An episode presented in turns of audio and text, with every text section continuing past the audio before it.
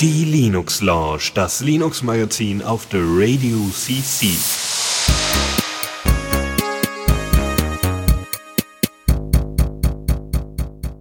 Hallo und herzlich willkommen zur Linux Lounge. Ähm, wie ihr schon am Audio hört, äh, befinden wir uns nicht bei mir im Zimmer oder bei meinen Co-Moderatoren irgendwo äh, in, in den Wohnungen, sondern wir sind heute mal im Ping e.V. in Dortmund.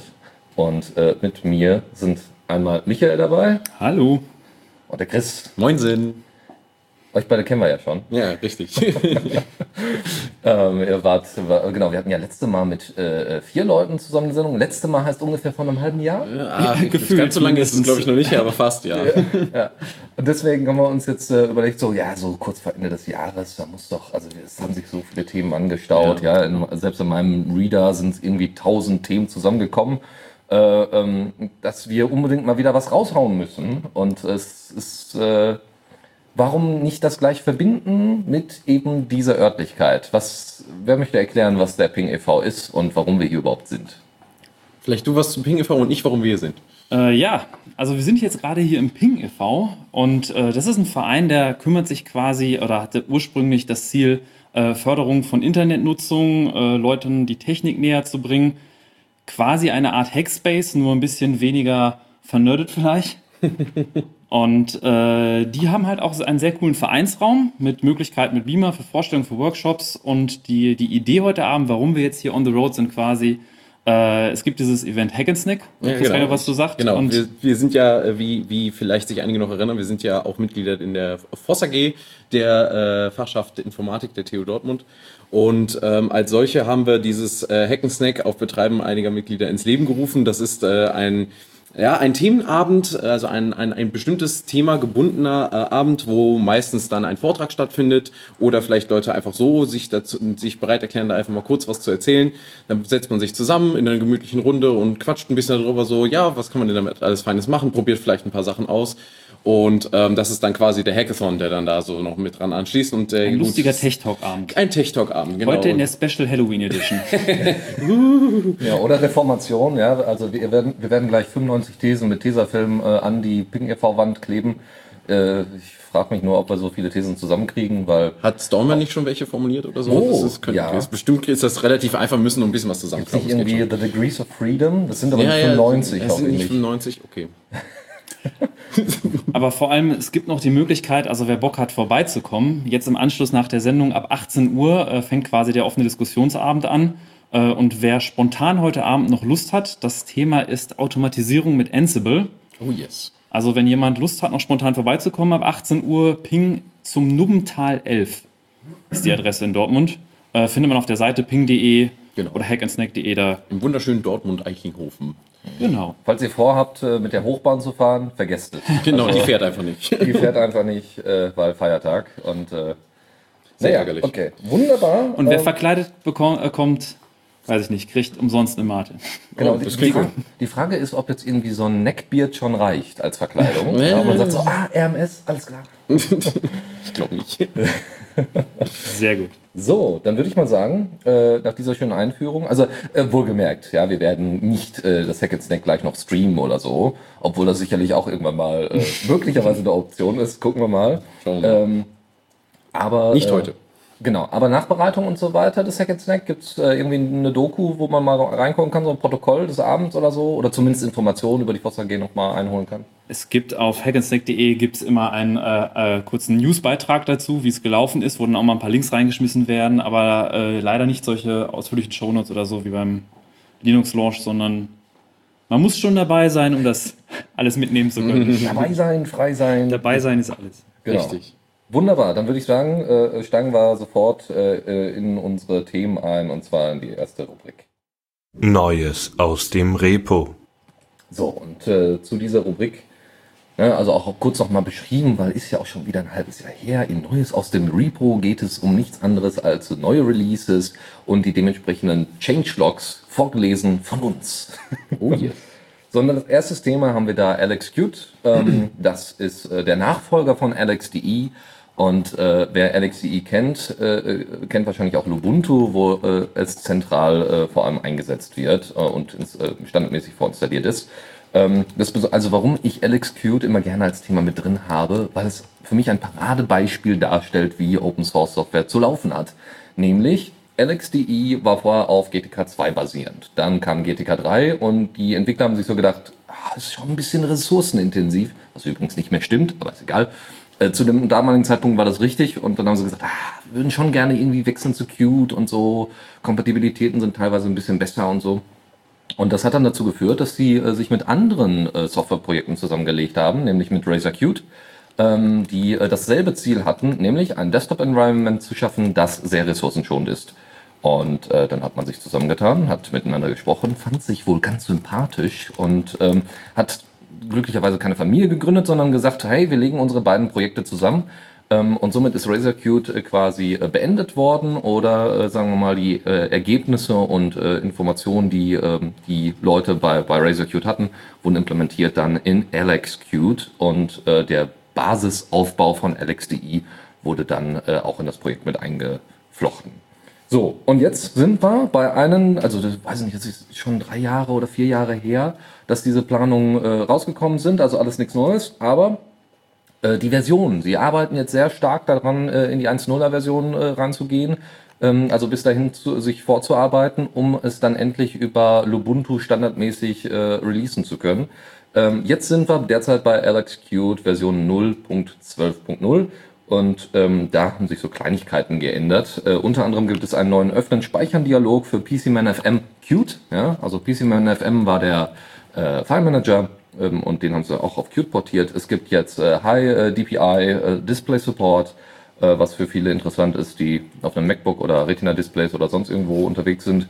Ähm, wenn die Sitzungen beendet werden von einer LXQt Session, dann bedeutet das, dass alle äh, angeschlossenen Programme da mit beendet werden und noch bevor Systemd da überhaupt was zu machen kann, was äh, oft hilfreich ist. Bei GNOME ist es zum Beispiel nicht so. Da werden die Sachen weiterhin äh, aufrechterhalten. Ähm, äh, sie haben einige Pakete zusammengeführt, einige Sachen haben sie komplett rausgestrichen.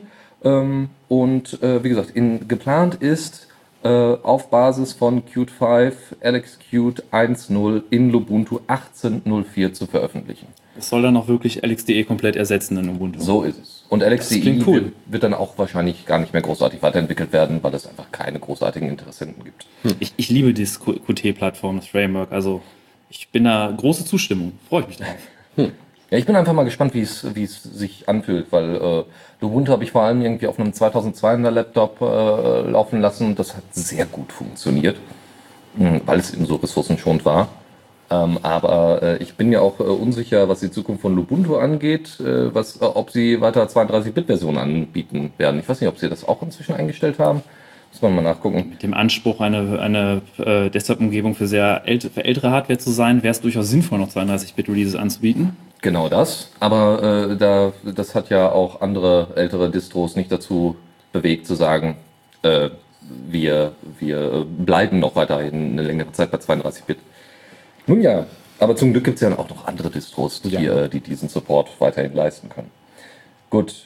Äh, ein weiterer Punkt ist ein kleiner netter Browser, der released worden ist, nämlich Miniature. Und äh, da geht es im Kern darum, das hat auch eine Crowdfunding-Kampagne, da geht es darum, ähm, einen Browser zu bauen, der äh, im Informationszeitalter äh, und, und in dem, ja, wie heißt es denn, im, dass zu viel Information auf einen einpasst. Es gibt so schöne Begriffe dafür. Information Overflow. Thanks. Genau. Einfach nur das. Genau das. So nennt man das. Ja. Genau, diese Informationsflut irgendwie bewältigt. Ähm, ihr kennt ja sicherlich so die Reader-Funktion in Safari und Firefox, obwohl Chrome hat das, glaube ich, inzwischen auch. noch nie verwendet, wenn ich ehrlich bin. Ich habe schon ein paar Mal benutzt. Ja. Kann, kann gut sein.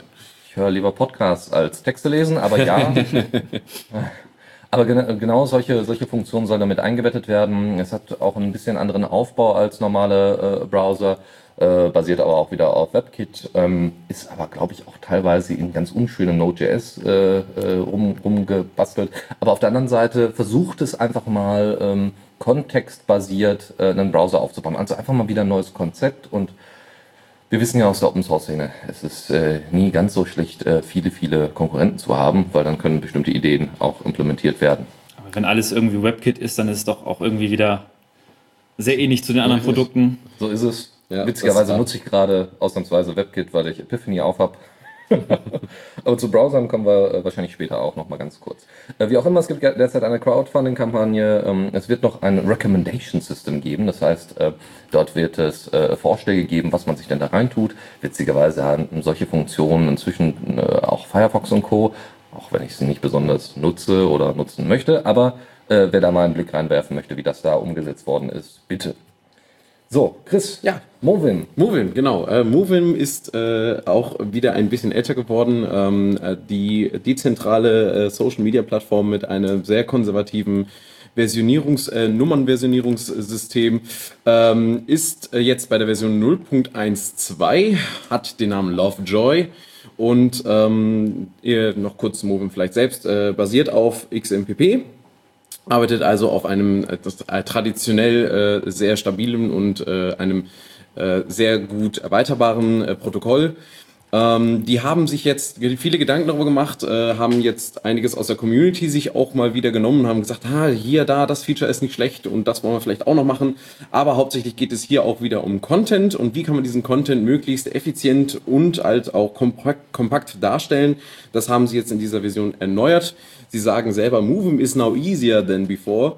Ähm, nach dem, was ich jetzt so in dem Blogpost gesehen habe, den wir auch verlinken werden, ähm, haben sie das gar nicht so schlecht gemacht. Es gibt jetzt äh, äh, eine Shortpost-Funktion, dass man einfach direkt in einem, dass man immer ein permanentes kleines Eingabefeld hat, über das man direkt irgendwelche Sachen sofort losschicken kann. Oder man kann dann eben halt mit dem kleinen Plus-Button dann direkt dann sagen, so hier, ne, jetzt machen wir mal einen richtigen Post, ich möchte dir noch ein paar Bilder einfügen und sonstige Sachen machen, dann geht das auch ein bisschen langsamer aber dafür dann in schön ausgearbeitet und formatiert.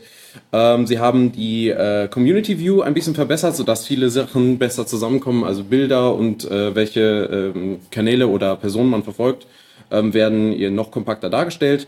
Ähm, was auch äh, lange angefragt war und meiner Ansicht nach, ich habe Move inzwischen durch auch mal benutzt, äh, lange überflüssig war, äh, also lange überfällig war manche natürlich, ähm, ist der NSFW-Content, dass der mal gefleckt werden kann. Und dementsprechend gibt es jetzt einen per Default aktivierten äh, Adult Content Filter, den man sich deaktivieren kann, äh, um seine, äh, ja, ja, die jüngeren Mitglieder in äh, diesem Netzwerk zu schützen, sofern sie sich denn schützen lassen wollen. Also das heißt, der Unterschied zu Diaspora zum Beispiel, wo ich selber definiere, was NSFW ist, äh, der Content-Filter macht das für mich. Ähm, ich glaube, der muss noch gefleckt werden tatsächlich. Ich muss mal eben kurz schauen. Ja, also sie, sie schreiben hier, äh, you can äh, categorize the articles.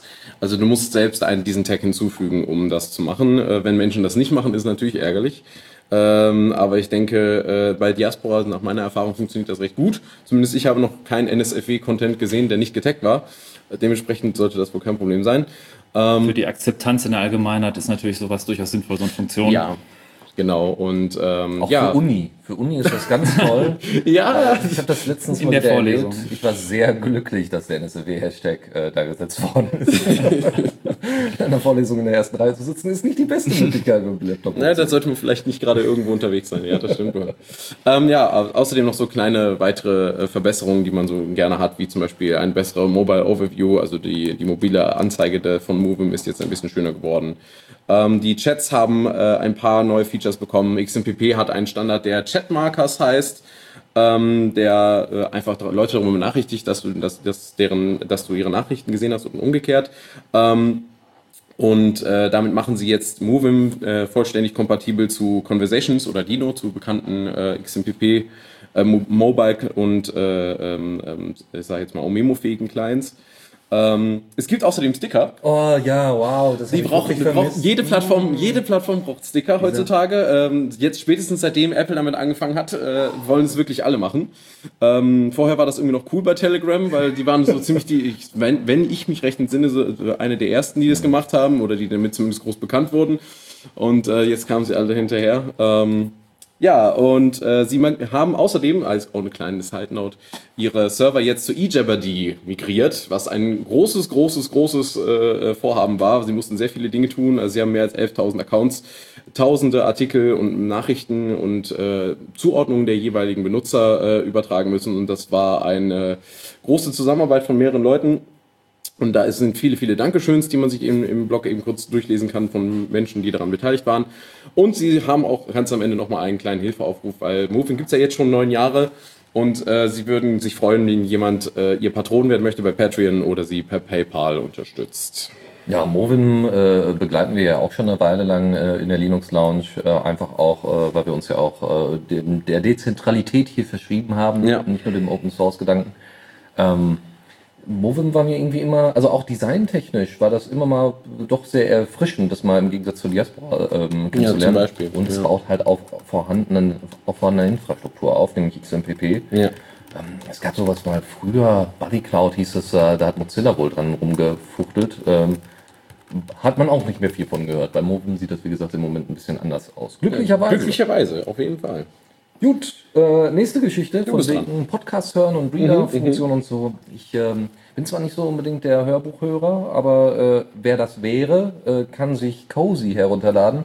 Das ist ähm, extra eine kleine niedliche App, mit der ähm, eben Autoren und Bücherlisten von Hörbüchern gut gepflegt werden können. Also ihr habt da dementsprechend einen Player drin und und und und äh, könnt da auch. Also es sind noch ein paar Features mit, äh, äh, also es ist, wie gesagt ein neuer Release.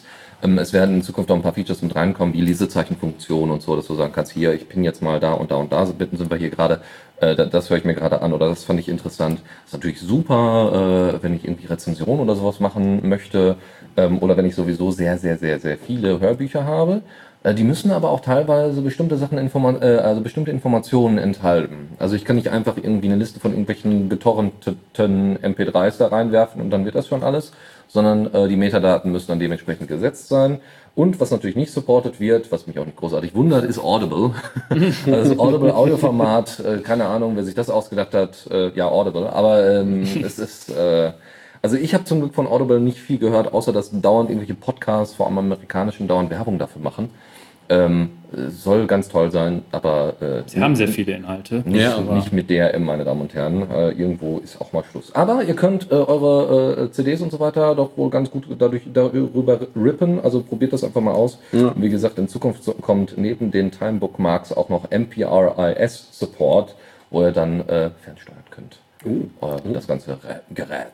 Ist das eine reine. Client-Anwendung für den Desktop oder ist das quasi mit irgendwie Backend durch, das dann mit anderen Geräten sinken kann im Netzwerk oder irgendwie eine Webseite oder sowas? Also genau, bisher ist das äh, wohl noch nicht. Also es ist tatsächlich äh, zentral nur auf dem, auf dem eigenen Rechner vorhanden und äh, greift wohl, abgesehen, glaube ich, von irgendwelchen äh, Cover-Bilder, also irgendwelche Covers oder so, zieht sich das Ding dann aus einem anderen äh, Network. Genauere Informationen kann man den Beitrag entnehmen. Einfach mal ausprobieren. Außerdem ist es eine GTK-Anwendung. ist vielleicht nicht für jeden äh, was. Gut, Michael, LibreElec. Ja, wo wir bei Multimedia waren. Ähm, das Projekt äh, äh, ursprünglich, die Geschichte dazu ist ziemlich lang. Also das hat eine sehr, sehr lange Geschichte dazu. Äh, ursprünglich hieß es mal XBMC, tatsächlich Xbox Media Center, weil es ursprünglich auf einer Xbox lief, also einer Xbox 1, nicht Xbox One, sondern die von vor Die vor ganz lange. ganz langer Zeit. mit Halo 2. Äh, und zwischendurch wird das Projekt umbenannt nach Kodi und das ist ein Paket, was man sich quasi auf jedem beliebigen Rechner äh, installieren kann, sowohl unter Windows als auch unter Linux. Aber es gibt ein paar Leute, die haben eine spezielle Distribution veröffentlicht. Also es gibt mehrere spezielle Distributionen äh, für Kodi. Ähm, aber eine, die sich darauf spezialisiert hat, möglichst klein, möglichst barebone zu sein und nur die Funktion fürs Multimedia Center zu haben, entsprechend auch schnell zu booten, war OpenELEC beziehungsweise der Fork davon LibreELEC. Und LibreELEC ist genau das Projekt, was jetzt vor ein paar Tagen gerade ein neues Update hatte auf Version 8.2. Ähm, und diese, äh, das Update ist jetzt nicht unbedingt so spannend, aber es wurden halt ein Haufen an Bugs gefixt. Ähm, ganz wichtig, es wurden Schwachstellen geschlossen äh, für Blueborn, die Bluetooth-Attacke und Crack, wozu wir später noch im Newsflash kommen. Äh, der Kernel wurde aktualisiert, dadurch gibt es natürlich auch wesentlich besseren Support für aktuellere Hardware, für Grafikkarten, für Grafikkartenbeschleunigung, äh, bei 4K-Videomaterial. Ähm, auch sehr viel Unterstützung für weitere dieser Low-Energy ARM-Boards. Äh, der Raspberry Pi, da gab es einige Bugs mit diesem CEC-Standard. das ist der, wenn man quasi über HDMI sein Raspberry Pi angeschlossen hat und am Fernseher auf der Fernbedienung rumtippt, dann kann der Raspberry Pi diese Eingaben lesen und darauf reagieren. Das heißt, man kann es bei einer Fernsehfernbedienung sein äh, LibreELEC fernsteuern. Äh, da gab es einige Fixes zu. Äh, es wurde geupgradet auf Kodi 17.5 als Basisversion. Und es unterstützt auch die Xbox One, also jetzt die aktuelle. Äh, und noch einen Haufen weiterer chinesischer Boards, die man wahrscheinlich noch nie gehört hat. Xiaomi Box und äh, äh, andere Sachen. Aber es ist halt ex- extrem breiter Support und wenn man so ein, so ein Embedded Armboard hat, auf dem man dann irgendwie das als Media Center verwenden will, dann ist äh, OpenELEC bzw. LibreELEC durchaus eine Alternative, die man sich mal anschauen sollte, ob es dafür Support gibt. Ist, äh, inwieweit ist denn da die Xbox One äh, supported? Die, die Controller dafür oder, oder wie darf man das verstehen? Weil, ähm, ja, weil, weil, okay, darauf wird es halt wahrscheinlich nicht installiert werden können. Dementsprechend ist das wahrscheinlich nicht so der Punkt. Aber vielleicht äh, gibt es äh, bestimmte Standards, äh, so dass ich mit der Xbox. Ich muss zugeben, ich bin kein Konsolenmensch. Ich habe das, ich habe das im Changelog gelesen und äh, zugegebenermaßen einer der Punkte, wo ich einfach nur nicht. Xbox One Support. Äh, Ja, ist nicht, nicht so schlimm. Aber es, äh, ja, Der, der, Release, der Release heißt übrigens Krypton, ja, we- wem das immer noch nicht aufgefallen ist. Äh, Kodi als auch LibreELEC äh, äh, äh, Releases sind daran nach, natürlich nach Filmen orientiert. Also es gab äh, eine der, der älteren Versionen, aber auch bekannteren Versionen von, von XBMC bzw. Kodi war Gotham. Äh, hat auch ein sehr schönes Design. ähm, ja, wunderbar. okay, ich entschuldige mich. Äh, Support für Xbox One USB-Tuner. Ah, okay. DVB-C, DVB-T. Also es gibt wohl einen Xbox One DVB-T-Tuner, der jetzt unterstützt wird, was auch immer der Zusammenhang da ist. Wow. Ach Gott. Ja, gut, dass ich auch im Konsolenbereich nicht mehr großartig unterwegs bin. Sondern Ja, es ist, ist nicht mehr meine Welt, aber es Nee. ist. Wir werden alt, glaube ich. Das ist der Grund. Bart. Oder Man, wird immer, man ist immer nur so alt, wie man sich fühlt, sagt man doch, ne? Ah, mein Rücken. Äh, äh, genau, nach ganz, ganz viel Internetinhalten und so weiter kommen wir mal zu Sachen, die äh, doch deutlich mehr auf Offline, äh, ähm, auf einen On- Offline-Kontext setzen. Und zwar Endless OS. Ist eine Distro auf Debian basierend mit über 100 Apps, wo man sagt, ja, ja 52.000 Pakete habe ich aber schon unter Ubuntu. Ja, das ist richtig. Aber hast du die auch offline? also das Besondere an, an, an Endless OS ist, dass der Einsatz ähm, vor allem in äh, dritte Weltländer oder, oder in, an Orten, wo, also quasi, äh, wie soll man sagen, in Dörfern auch Deutschlands wäre das durchaus möglich, weil In äh, gewissen Teilen, die ja angeblich sind, wir ja Breitbandnation. Danke, Telekom. ähm, Ja, genau. genau. Ähm, so, also wer, wer in seinem Dorf nicht genügend Internet hat, der kann sich die Wikipedia auch einfach ganz kurz runterladen, kein Problem. Äh, kein Witz, also es gibt tatsächlich äh, dort äh, quasi einen eigenen App Store, wo bestimmte äh, Applikationen äh, vorinstalliert sind, aber auch noch nachinstalliert werden können. Aber grundsätzlich äh, ist alles quasi auf der DVD enthalten. Das sind, äh, also gibt es unterschiedliche Versionen. Eine mit äh, 2 Gigabyte, äh, wo wirklich die Basics drauf sind, und eine mit 16 Gigabyte, wo quasi alles drauf ist. Äh, und das mit der Offline-Wikipedia war kein Scherz. Es gibt, wie gesagt, ein eigenes Portal, wo ihr auch sagen könnt, ich würde gerne zu Naturwissenschaften äh, oder da zu, zu Geisteswissenschaften oder so, würde ich gerne äh, bestimmte Informationspakete herunterladen. Und äh, das heißt, ich kann dann mitten in der Wüste von Südafrika oder was auch immer, kann ich dann äh, Kindern äh, Biologie beibringen auf Basis der Wikipedia. Doch. Zum Beispiel. Das, Ja. ist, Nur nicht auf die Links klicken, die sind tot. ja, das, bringt, das bringt dann halt leider nichts. Quellen verifizieren ist dann auch nicht so drin. Ja, genau, das ist dann auch nicht so drin. Aber du sollst ja das Wissen erstmal nutzen. Ja, ja. Ne? Es ist besser, als gar keine Möglichkeit zu haben, Ja, an diese absolut. ganzen Artikel dran zu kommen. Also das ist schon auf jeden Fall sehr erstaunlich. Auf jeden Fall. Aber das, das Witzige ist natürlich, man hat, man hat sich wieder dazu entschieden, weißt du was, wir haben unter Linux noch nicht genügend Desktop-Oberflächen. Lass Oh uns doch noch eine forken. In dem Fall haben sie das tatsächlich getan. Sie haben GNOME geforkt und haben dadurch äh, eine neue DI gebaut. Ähm, wie die heißt, ist irgendwie so ein bisschen unklar. Ähm, sie sieht auch auf jeden Fall Android ähnlich. Ja, es gibt eine, eine, ähm, eine Suchfunktion, ähm, es gibt äh, direkt äh, Verknüpfungen auf dem Desktop und so weiter. Aber wie gesagt, ans genau, ansonsten gibt es online dieses Exploration Center, wo man nochmal andere Sachen nachladen kann. Schöne Idee, gut einsetzbar äh, und sicherlich dadurch, dass es auch auf Debian basiert, wunderbar abwärtskompatibel für auch nicht so schnelle Rechner, weil viel brauchst du ja auch nicht. Ja, Sehr gut. das zu Endless OS. Äh, ich hatte ja gerade schon mal von einem Browser erzählt. Ähm, jetzt geht's noch mal Jetzt um kommt der nächste. Jetzt kommt der nächste, genau. Der ist dann aber nicht mit irgendwie Node.js, bla bla und WebKit. WebKit ja, aber nicht, nicht Node.js. Ähm, das ist Aeoli. Ähm, da hat auch jemand sich überlegt, oh, wie könnte denn der Browser der Zukunft aussehen? Und hat das in GTK dann äh, umgesetzt. Äh, basierend auf Epiphany ähm, haben wir, äh, hat der Lollipop-Entwickler, wer, wer sich an die kleine Media Player-App erinnert, Lollipop war als Alternative zu Rhythmbox gebaut worden. Äh, ganz hübsch. Ich habe das eine Zeit lang verwendet, aber hat halt nicht so wahnsinnig viele Features gehabt. Ähm, äh, und der Entwickler hat sich gesagt, ach, Design, das ist so mein Ding, bauen wir doch mal noch eine andere App.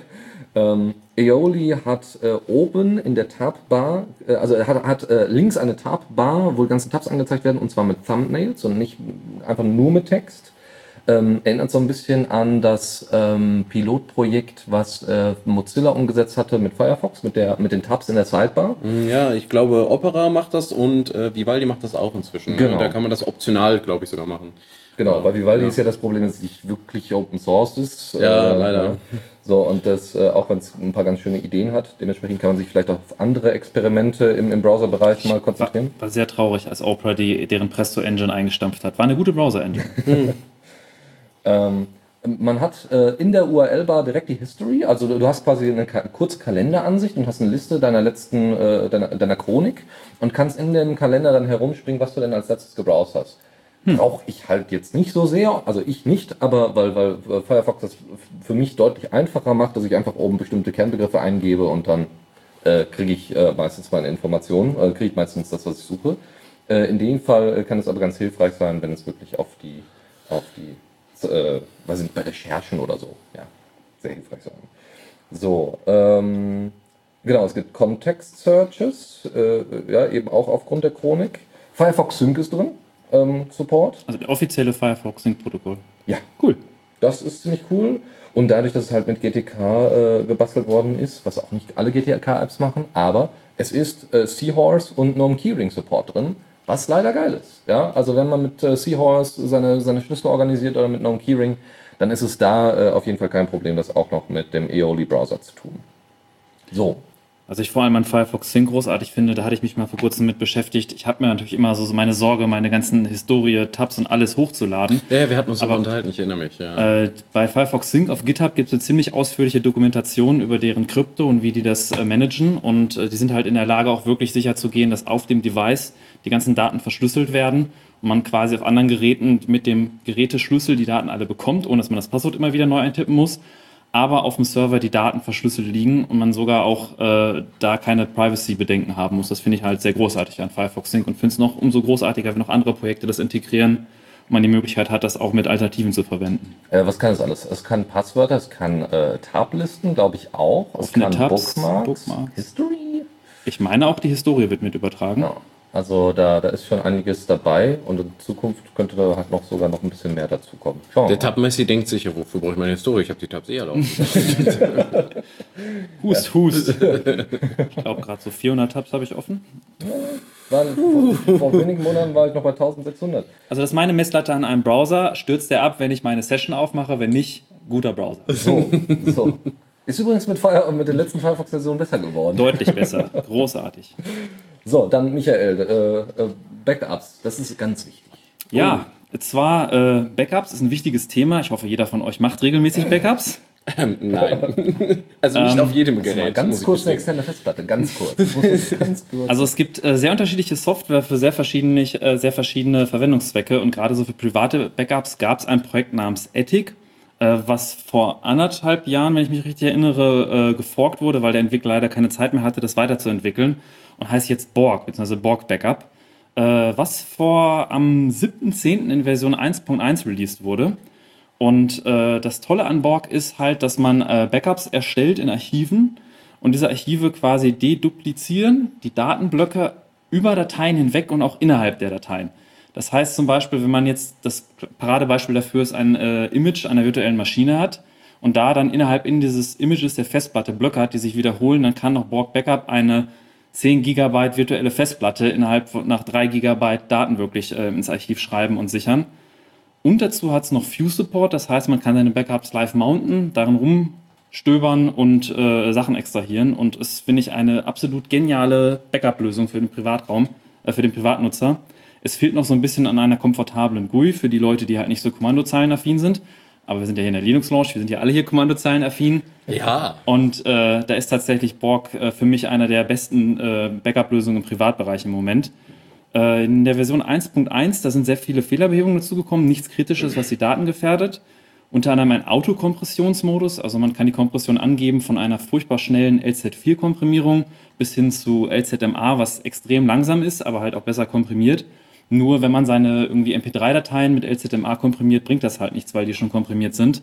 Und ähm, dass man sich da nicht auf eine Kompression entscheiden muss, gibt jetzt den Automodus, wo Borg quasi zuerst versucht, am Anfang der Datei zu komprimieren und guckt, wie gut lässt sich die Datei komprimieren. Und wenn man sieht, dass die Datei sich nicht gut komprimieren lässt, dann versucht Borg auch gar nicht erst mit so einer teuren Kompression drauf zu werfen. Ähm, das ist äh, ziemlich cool. Ähm, des Weiteren, es gab bei den früheren Versionen das Problem, dass sehr viele kleine Dateien erstellt wurden im Archiv, also solche sogenannten Segmentdateien. Äh, die haben sie jetzt vergrößert von, glaube ich, irgendwie bis maximal 5 MB jetzt auf über 500 MB, sodass halt nicht tausende Dateien unter den Unterordnern sind. Das hat halt einige Dateisysteme auf einigen Betriebssystemen doch ein bisschen in die Knie gezwungen. Äh, dadurch wird es auch schneller und ähm, eignet sich halt für, hervorragend für Backups. Was noch fehlt, ein Feature, was erst in der nächsten Version kommen soll, ist Multithreading-Support. Also leider komprimiert äh, Borg im Moment nur noch auf einem Thread, aber das sollte in der nächsten Version auch kommen und kann ich jedem empfehlen, sich das mal anzugucken. Sehr schön. Also ich habe auch äh, viele Leute, die, die von Borg Backup schwärmen, deswegen vielleicht sollte ich es auch mal, also Backups in Es ist wirklich großartig, weil wenn du dann so eine riesige Backup-Menge hast, normalerweise bei einigen Backup-Schemen, da wo du ein komplett Backup machst und dann inkrementelle Backups, heißt das, dass dein Backup-Space immer mindestens genauso groß sein muss wie deine Quelldaten, wenn nicht sogar doppelt so groß, dass du im Notfall zwei Full-Backups machen kannst. Und dieses Schema ist halt bei gewissen Datenmengen dann wirklich teuer und wirklich anstrengend. Ja. Und äh, Borg, die dupliziert halt äh, so, dass du in der Lage bist, äh, ein, ein, keine Ahnung, zwei Terabyte zu backuppen innerhalb von einem 800 Gigabyte Archiv. Äh, das ist durchaus, also das sind Zahlen von mir zu Hause so, das ist beim Desktop durchaus möglich, weil er da komprimiert, dedupliziert und das alles auch noch verschlüsseln kann. Äh, wichtiges Feature, was neu bei 1.1 dazugekommen ist, man muss den Verschlüsselungsmodus jetzt äh, gezwungenermaßen angeben. Man hat quasi die Wahl, äh, die Wahl zwischen einem äh, Schlüssel, den man angibt beim Öffnen des Repositories, also einem stinknormalen Passwort, oder einer Keyfile, wo man halt eine Datei verwendet als Schlüssel. Und äh, die Beweggründe, warum man das jetzt zwingendermaßen angeben muss, kann ich mir ungefähr vorstellen. Da gibt es eine lustige Anekdote von einem Kollegen, der hatte eine hatte Borg verwendet mit einer Key-Datei, einer Schlüsseldatei und hatte die Schlüsseldatei in der im Laufwerk gespeichert, wo, was er halt gesichert hat. Und dann trat der Ernstfall ein, dass die Daten weg waren, die Platten kaputt und er wollte das Archiv wieder, wiederherstellen und wollte es entschlüsseln. Naja, mit der Schlüsseldatei, die im verschlüsselten Backup ist. Das ist doof gelaufen. Also äh, gerade deswegen äh, wird diese Option jetzt erzwungen, dass man vorher sich Gedanken machen muss, welchen Verschlüsselungsmodus man haben will. Ist aber alles auch sehr gut dokumentiert. Es gibt eine sehr ausführliche Doku mit Beispielvideos und Beispielkommandos. Thema, äh, Stichwort Keyfile. Lässt sich dann auch äh, in irgendeiner Form für die äh, Verschlüsselung äh, des, äh, des Backups vielleicht auch der vielbesungene YubiKey dafür verwenden, in irgendeiner Form?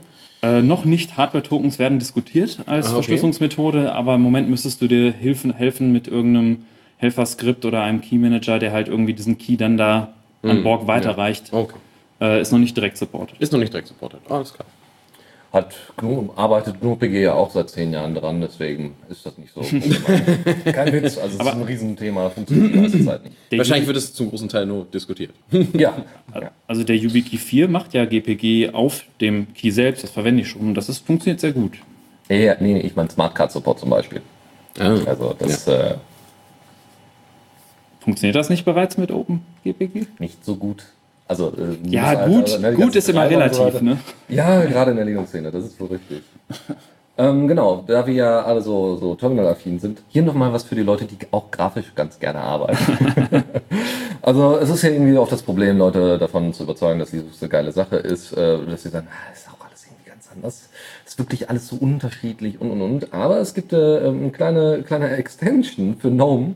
Und zwar könnt ihr, äh, gibt es dort den GNOME Layout Manager. Mit dem könnt ihr mit so ein paar Themes, die ihr dann noch nachinstalliert und, äh, und äh, noch ein paar Extensions, die benötigt werden, äh, könnt ihr ähm, einfach das Layout der GNOME Shell so anpassen, dass es aussieht wie bei Windows 10 oder bei Mac OS X. Ja, somit, das macht den Umstieg halt noch ein bisschen einfacher.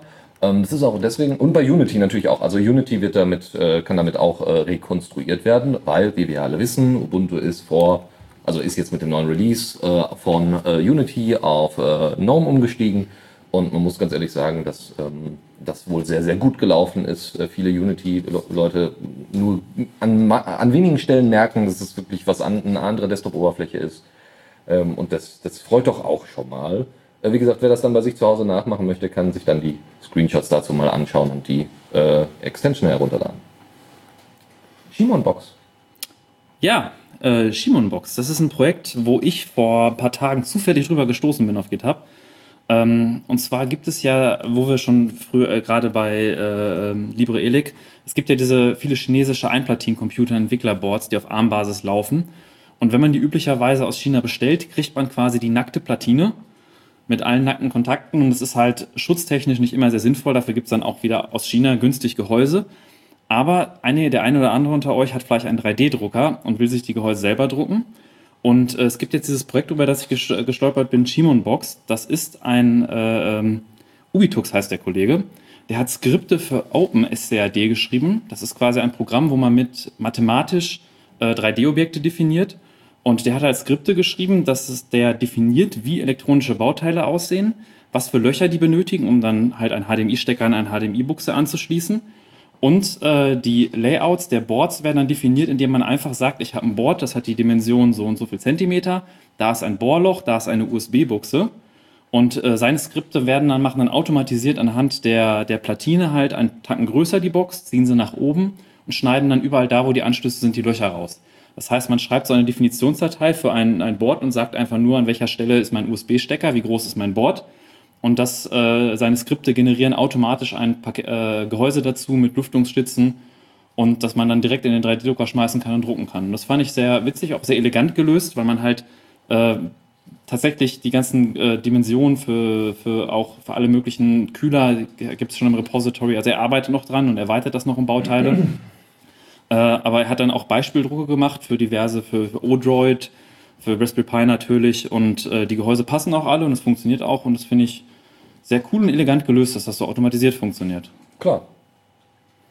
Ähm, ich hatte noch eine, eine Geschichte, nämlich äh, XPub. Das äh, ist noch nicht ganz released, äh, gehört also eigentlich eher in eine andere Kategorie. Machen wir aber, äh, aber das, die Basissoftware ist schon mal da, nämlich PubSuite. Also, was ist XPub? Ähm, das ist von der, einen Moment, das ist von der Collaborative, äh, äh Collaborative Knowledge Foundation rausgebracht worden.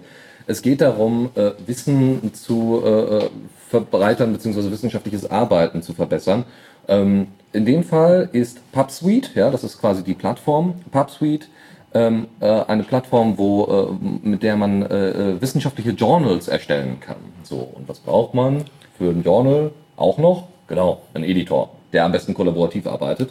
Und das ist XPub. Ja? Also auf Basis vom PubSuite, dem, dem Journaling, äh, Journal-System, äh, gibt es äh, nochmal XPub als Editor.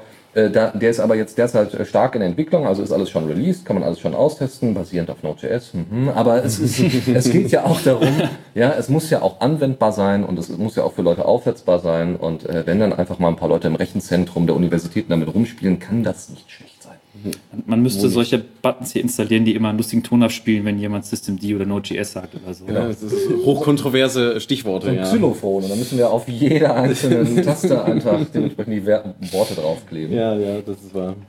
Ähm, aber wie gesagt, äh, es gibt neben, also äh, neben, neben den Editor-Möglichkeiten gibt es natürlich auch Datei-Upload-Fähigkeiten und so weiter und soll halt einfacher sein natürlich als LaTeX und Co. und so weiter. Schauen wir mal. Also gerade für Einsteiger sicherlich sehr hilfreich. Ja. So, meine Damen und Herren, damit sind wir zumindest mit dieser äh, wunderschönen äh, Kategorie, äh, ähm, haben wir die Kategorie hinter uns gebracht und gehen nun zur nächsten. Newsflash. So, Chris, ja, Roms. Ich, ich beginne direkt, alles klar. Ähm, ProLinux.de hat äh, äh, Mitte des äh, vergangenen Monats, Mitte Oktober, ach, was, wir sind ja noch im Oktober, was rede ich da einen Unsinn? Mitte diesen Monats, Verzeihung, ähm, hat äh, äh, ProLinux.de eine kleine Nachricht äh, durch den Ether geschickt. Und zwar geht es um die Verwendung von Open Source Software in der wunderschönen italienischen Stadt Rom. Und zwar äh, sind die dort schon etwas länger äh, auf äh, den Trichter gekommen, dass es doch eine total tolle Idee wäre, äh, dass man ähm, ungebundene Software verwenden kann. Und äh, man begann dann damit, LibreOffice zu etablieren. Das ist jetzt eine Sache, die läuft schon eine Weile und man ist dabei, äh, Schritt für Schritt äh, ähm, alle Clients in der Verwaltung auf äh, LibreOffice äh, als ähm, äh, Dokumentensoftware umzustellen. Ähm, dieser wird auf eine sanfte Art und Weise durchgeführt. Das heißt, sanft heißt, es gibt äh, ein mögliches Veto, wenn ein Mitarbeiter sagt, nein, ich finde meine proprietäre Lösung, die hier nicht näher benannt wird, auch nicht im Artikel, ähm, lieber nehmen als LibreOffice, dann muss er das nicht tun. Ich würde den einfach mal hier so mit in die Kamera, also hier, Kollege, komm mal mit, ganz kurz. Ich will dir nur so ein paar Argumente zeigen.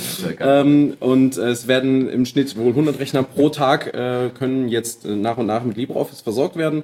Ähm, nach Aussagen der Verwaltungs, äh, der, der Verwaltungsriege in der Verwaltung hat man gesagt, ja, ähm, wir möchten gerne sogar noch einen Schritt weitergehen und im nächsten Jahr soll eine ähm, schrittweise Migration der Clients selbst zu einem Linux-basierten System durchgeführt klingt doch werden. gut. Das klingt sehr gut, das klingt sehr viel besser als München. Ja, ach Gott. Ja, wo wir noch nicht mehr herausgefunden haben, welcher Mail-Client denn jetzt verwendet wird. Ja, wer soll es schon sein? Es wird höchstens eine Microsoft-Lösung werden, also Outlook. ja. So, Windows Live Mail wird es wahrscheinlich nicht. Ja, wer weiß. was Wer weiß, wer weiß. Wir, ich, ich, ich werde das ein bisschen beobachten, wenn ich nochmal das Stichwort Rom und äh, freie Software höre, dann werde ich nochmal ein bisschen aufhorchen und mal gucken, wie sich das entwickelt. Ich bin da sehr gespannt. Ich hoffe, das wird gut nächstes Jahr. Kurze Ergänzung dazu. Ähm, ich äh, höre zwischendurch mal von der Republika mir alte Vorträge noch an Ah, als ja. Podcast. Ist immer ein bisschen blöd, wenn sie dann irgendwelche Präsentationen machen. Ach, guckt euch folgendes Video an und du hörst halt nur irgendwie den Trailer im Hinterkopf. Das passt nicht so ganz. Aber in dem Fall war es eine kleine Podiumsdiskussion zwischen Berlin und Barcelona. Ähm, äh, und zwar äh, im Bereich natürlich äh, Smart City. Was ist das? Was kann das? Darf das? Oder Will man das? Genau, will man das? Industrie 4.0. Nee, aber tatsächlich äh, haben die beiden schon relativ stark angefangen zu sagen, so ja, wir versuchen mal hier so ein bisschen die Buzzwörter rauszuwischen. Und Barcelona ist überraschenderweise äh, wohl ziemlicher Vorreiter. Also diese äh, 15M, äh, also wer sich daran, Barcelona ist übrigens Katalonien, die sich ja jetzt derzeit abspalten wollen. Das wird nicht so einfach funktionieren. Ja, das funktioniert gerade nicht so gut, scheinbar.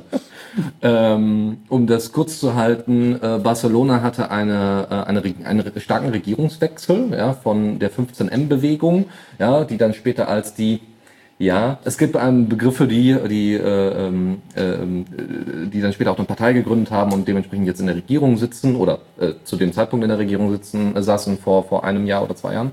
Ähm, so, und die haben Open Source eingeführt, und zwar in allen Bereichen. Also sie haben ganz klar gesagt, wenn wir irgendwie neue IT-Infrastruktur einsetzen, in welcher Form auch immer, muss das mit offenen Standards passieren. Und das ist wohl sehr gut gelaufen. Witzig fand ich dann einfach nur die ganze Zeit die, die Reaktion des, des Berliner, äh, Be Berliner Vertreters, der dann so sagte, ja, ähm, das ist ja auch alles noch bei uns in der Diskussion und ähm, wir wissen ja auch noch nicht so ganz und natürlich wollen wir das berücksichtigen, aber ich kann Ihnen da auch gar, gerade gar nichts zu sagen. Politiker sprechen. Genau, und die Barcel äh, barcelonische äh, äh, ja, äh, Beauftragte für Digitalisierung sagte nur so, und wir haben das und das und das und das. und äh, ähm, ne, Democracy First und so weiter. Das war schon, war schon echt beeindruckend. Also so kann es auch gehen. Und zu Rom noch ganz kurz, es gab in Rom, ähm, das Militär hat wohl auch umgestellt äh, auf LibreOffice. Und es gab dann tatsächlich äh, mal in der Doku, ich glaube bei CNN oder so, haben die tatsächlich, äh, tatsächlich dann die Militärs dann mal gefragt, so, und wie läuft's denn so? Und die so, total geil. Und hatten dann ähm, auf zwei, äh, auf der Präsentationsfläche hatten sie dann äh, LibreOffice und äh, Microsoft Office auf und äh, hatten dann dasselbe Dokument geöffnet und äh, und dann fragte dann so der, der, der General oder was auch immer, der, der Offizier, und sehen Sie einen Unterschied? Und er so, nee. Sehen Sie, warum sollte man dann LibreOffice äh, nicht verwenden, äh, äh, wenn es dann doch deutlich billiger und, und einfacher und Open Source ist? Wobei das ist gefährlich, finde ich, weil die Überzeugung gerade, es gibt doch das ein oder andere Doc-Dokument. das immer noch nicht geöffnet werden kann. Ja, Aber trotzdem großartig zu hören. also DocX musste ich letztens auf der Arbeit öffnen. Mein Chef hat es falsch geschrieben, da stand dann .x. Hab das dann geändert, dachte so, ja, das wird ja Office hinkriegen. nee, ich habe das dann mit, ich habe das dann mit LibreOffice geöffnet, das konnte es lesen, habe es dann abgespeichert als DocX und habe es dann mit Microsoft Office nochmal geöffnet und ohne Witz, dann hat es funktioniert. Sehr gut. Also immer LibreOffice installieren. Microsoft Office, sehr Genau, gut. genau. Das ist ein schönes Beispiel. Ja, wo, Wine. ja. Genau, why? Los, los, wo wir bei Windows sind. wo wir bei Windows sind. Ich wollte diese Brücke mitnehmen. Ähm, Ich freue mich sehr über diese Nachricht. Ich bin, ich bin jetzt schon gespannt, weil ich finde, das ist auch total spannend. Und jetzt leg los. Entschuldigung.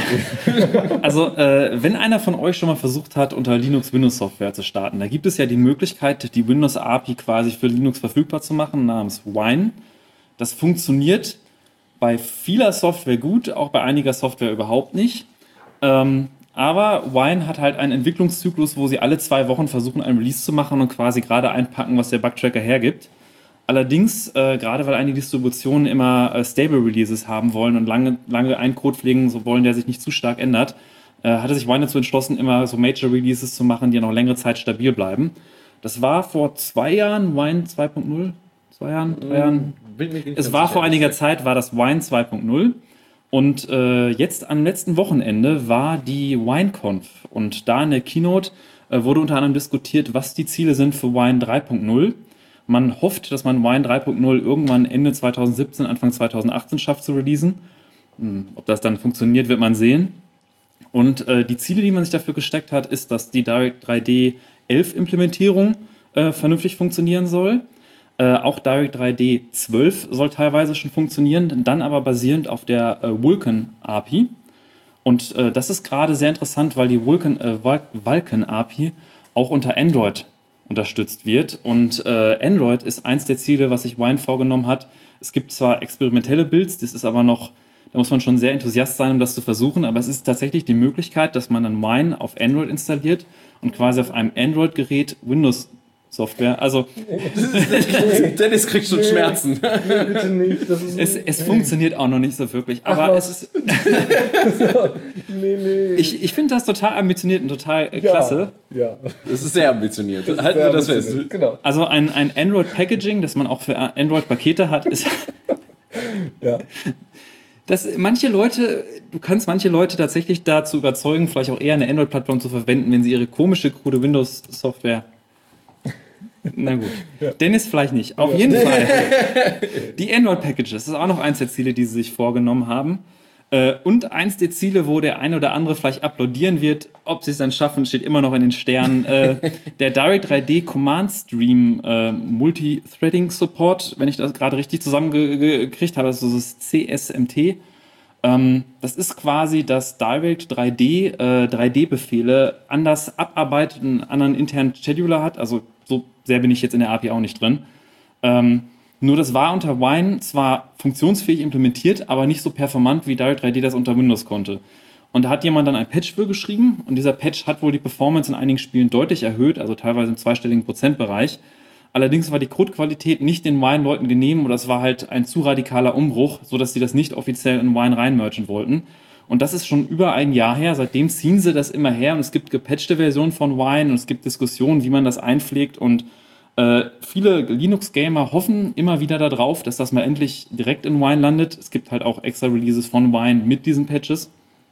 Aber äh, mit Wine 3.0 ist der Plan, dass es dann letztendlich doch auch in Upstream Wine drin ist und so dann vielleicht äh, mehr Leute von der etwas verbesserten Performance in 3D-Spielen äh, nutzen können.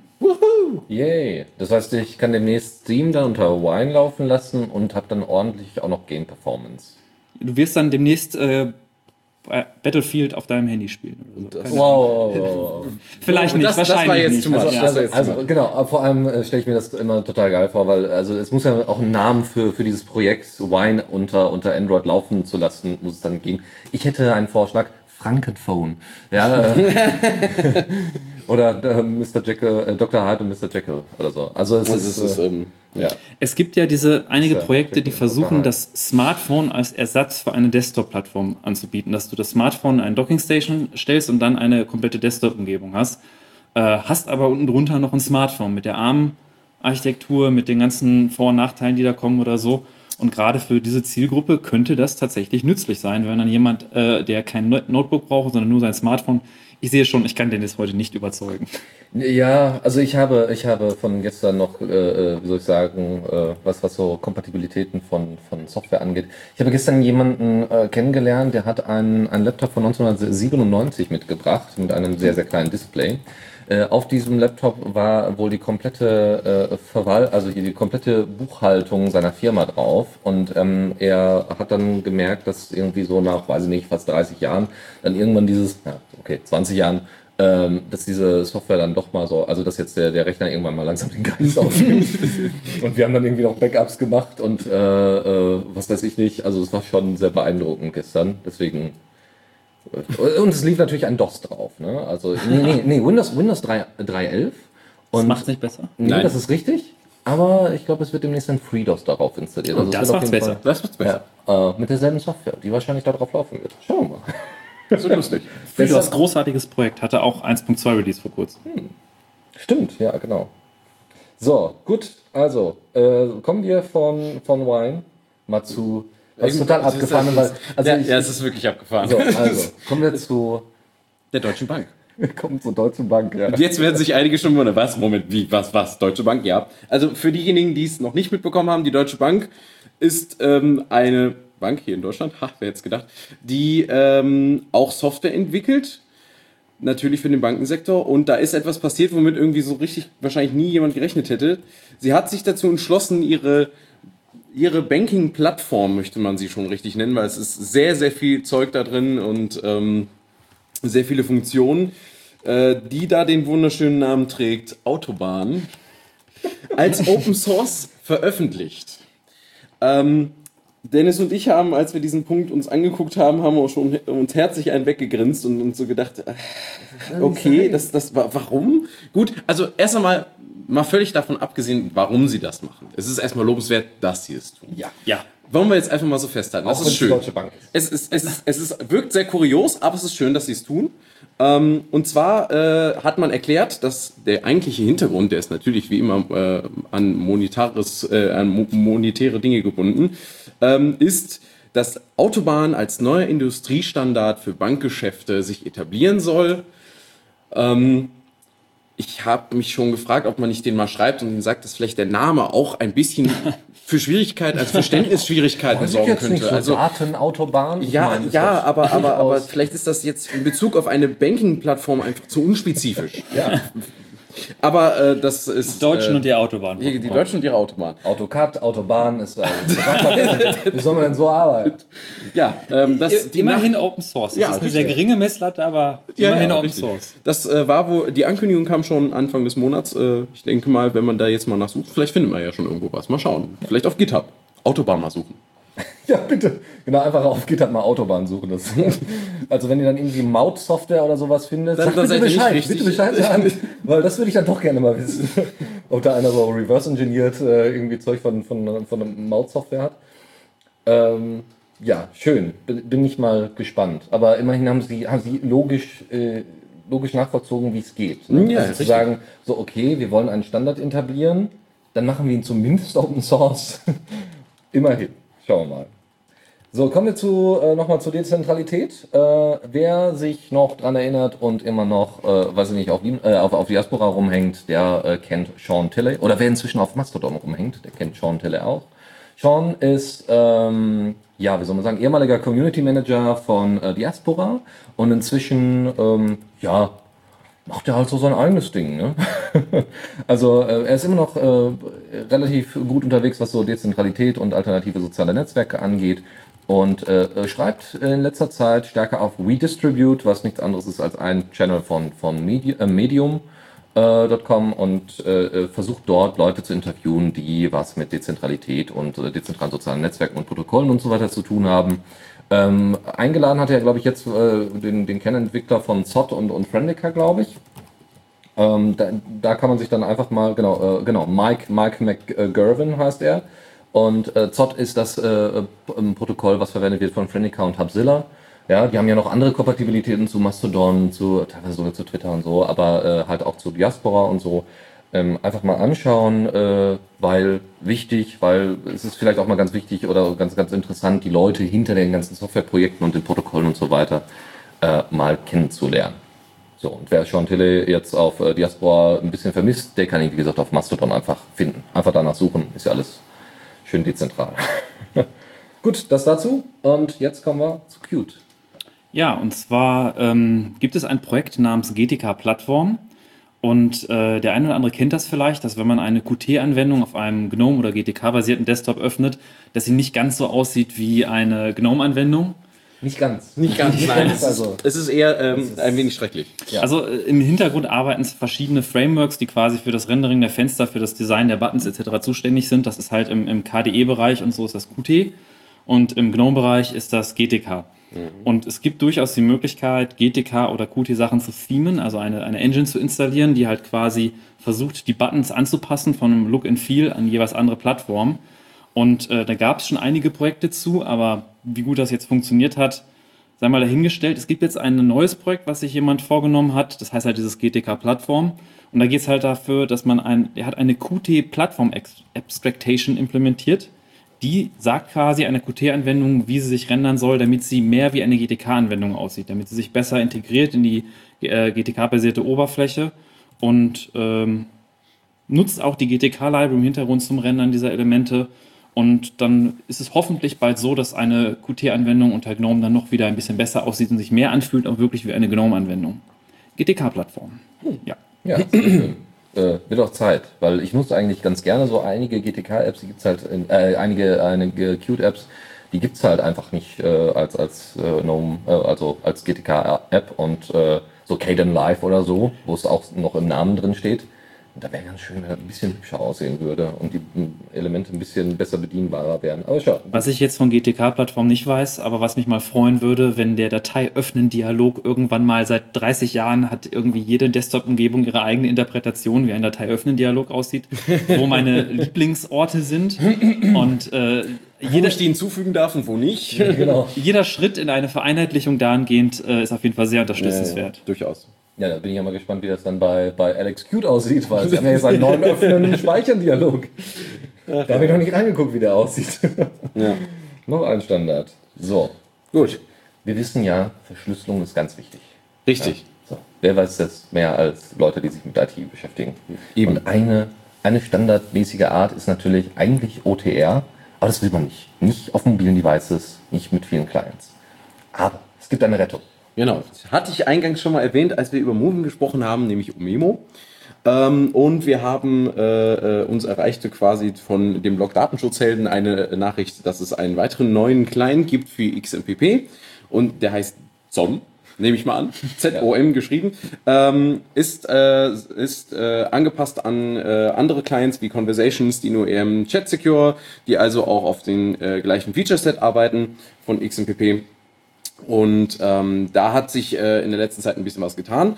Ähm, man hat dort die bisher fehlende Unter äh, Verschlüsselung äh, von äh, mit Umemo jetzt hinzugefügt. Das funktioniert in privaten Chats äh, bisher super. In Gruppenchats ist das bisher noch experimentell. Da arbeitet man noch dran, dass das auch da funktioniert. Schade, da ist man halt noch nicht ganz so weit, aber das wird schon alles schon noch.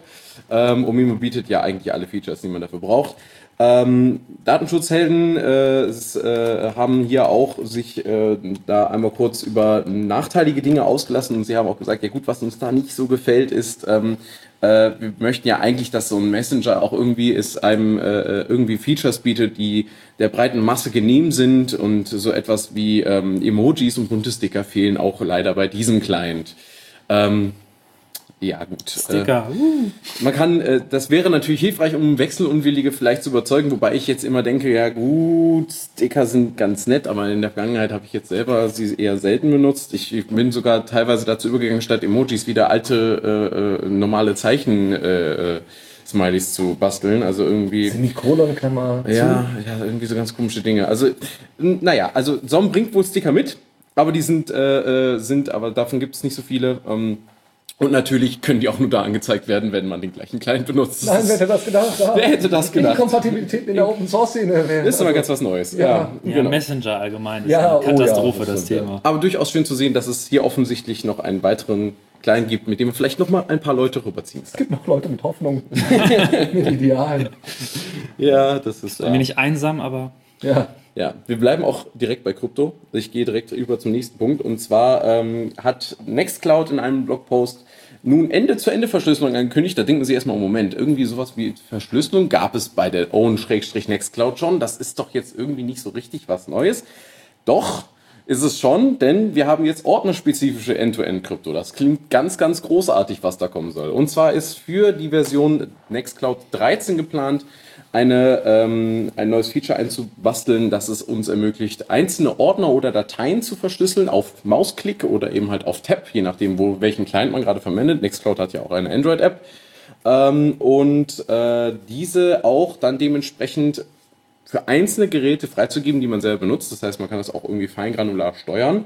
Ähm, das funktioniert über einen angezeigten, ich glaube, zwölfstelligen oder 16-stelligen Code, den man dann irgendwie verifizieren muss.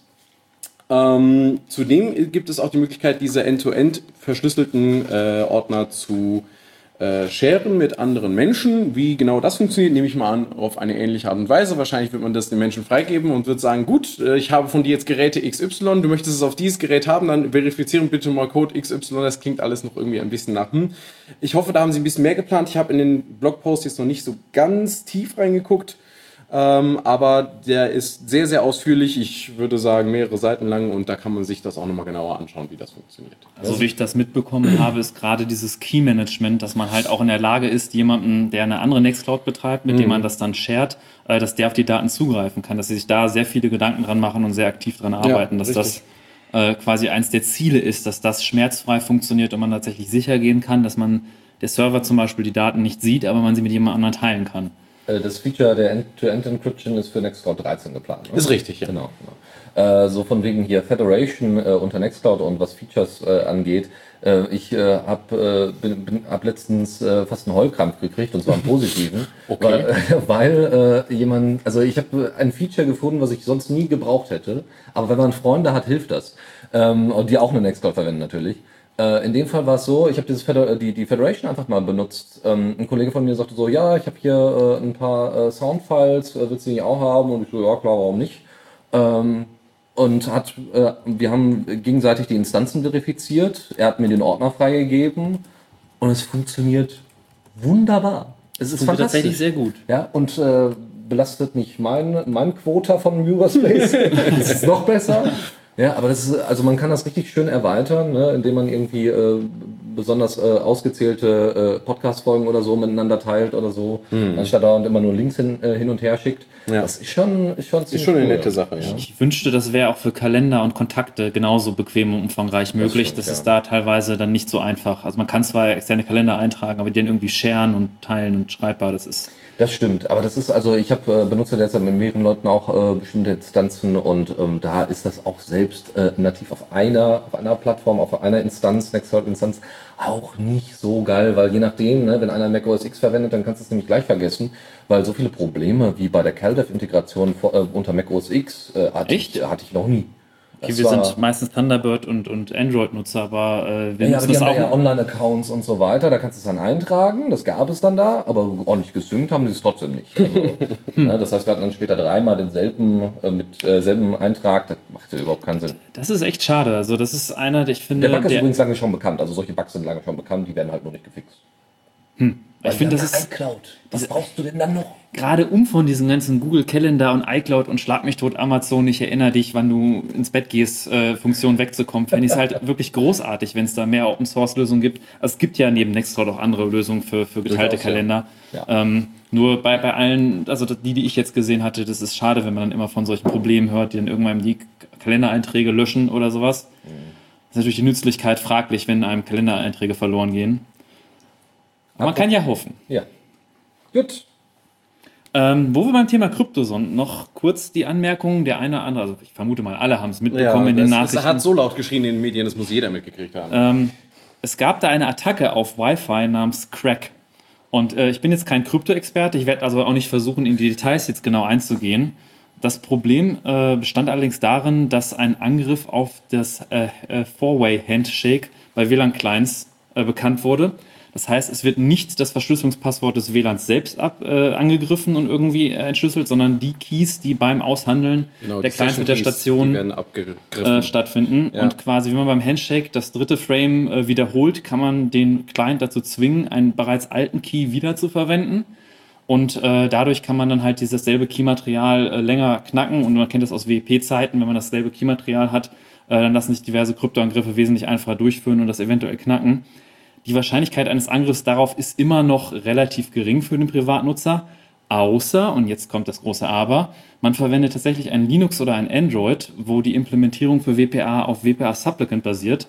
Und bei WPA Supplicant äh, haben die Leute sich netterweise an den Standard gehalten, in dem die Empfehlung stand, das Session Key Material, das was im Speicher liegt, einmal zu, zu löschen nach dem einem erfolgreichen Handshake Allerdings beim Wiederholen dieser Frame passiert es dann, dass dann dieser ausgenullte Wert von dem Key quasi als Key installiert wird und dann diese Clients einen Zero-Key haben, also nur mit Nullen bestehend und dann die Entschlüsselung natürlich trivial ist und das, das Einbrechen in diese Verschlüsselung. Ähm, das ist schon ein ziemlich krasser Bug, den man auf jeden Fall äh, äh, beheben sollte. Und äh, deswegen heißt es für alle eure Android-Geräte, hust, hust, wenn das denn möglich ist, ein Update zu haben. Und für Linux-Geräte fleißig Updates installieren. Und äh, WPA Supplicant, die neueste Version 2.6, äh, hatte das auch direkt nach, also die haben mit den Entwicklern zusammengearbeitet und es ist auch direkt ein Patch verfügbar. Es ist nur wichtig, Updates installieren. Ja, ja. Ich muss mir da keine Sorgen machen. Mein Gerät bekam vor kurzem erst den offiziellen Lineage OS Support die werden das fixen müssen, weil ansonsten werden die da ganz schnell wieder rausfliegen. Allem nutzen die ja zu einem großen Teil auch denselben Stack. Äh, der, ne, das, ja. was sich äh, pro Device eigentlich ändert, äh, ist äh, ja, wenn dann überhaupt Treiber oder so. Also es ist, ja. schon, ist schon gut automatisiert, muss man dazu sagen, ja, bei Lineage. So, ähm, äh, letzter Punkt für diese Rubrik. Äh, Public Money for Public Code. Eine, ja, ein Aufruf, eine Kampagne von der Open Knowledge Foundation, von mhm. der FSFE, EFF und ganz, ganz vielen anderen. Im Kern geht es darum, wenn Software vom Staat bezahlt worden ist und sei es auch nur Elster, dann muss das Ding veröffentlicht werden. Ganz simpel, ganz einfach und äh, ja, machen bitte machen. Ja, also es ist, äh, sie haben das ganz gut eigentlich koordiniert, ähm, Details und so weiter und äh, Sticker und Poster diesbezüglich könnt ihr euch ja, dann Pressematerialien kann man zugeschickt bekommen. Genau, ja, gar kein Problem. Äh, ansonsten könnt ihr uns natürlich auch immer gerne kontaktieren. Wir können euch da auch ein bisschen was zu erzählen, wenn ihr irgendwie Medienheinis benötigt, die einfach mal so ein paar Argumente zusammenfassen, warum man denn Open Source und warum das denn mit offenem Code wichtig ist und so. Äh, einfach nur, äh, damit wir es hier mal abgehakt haben, dass nicht nur wir die ganze Zeit in, in, den kleinen Organisationen die Arbeit machen, sondern auch auf großer Ebene. So, weiter geht's und zwar mit der nächsten Rubrik und zwar Zockerecke. So, da habe ich einen da habe ich ein schönes kleines äh, Spielchen für euch. Oxenfree, ich hatte das glaube ich schon mal präsentiert. Ähm, es ist im Endeffekt nichts anderes als ein kleines Adventure-Game, ähm, was äh, einfach wunderschön aussieht, äh, mit, mit Musik wunderbar spielt, äh, ästhetisch ganz, ganz toll ist. Ich habe es durchgespielt, es ist ganz, es ist wirklich ganz toll.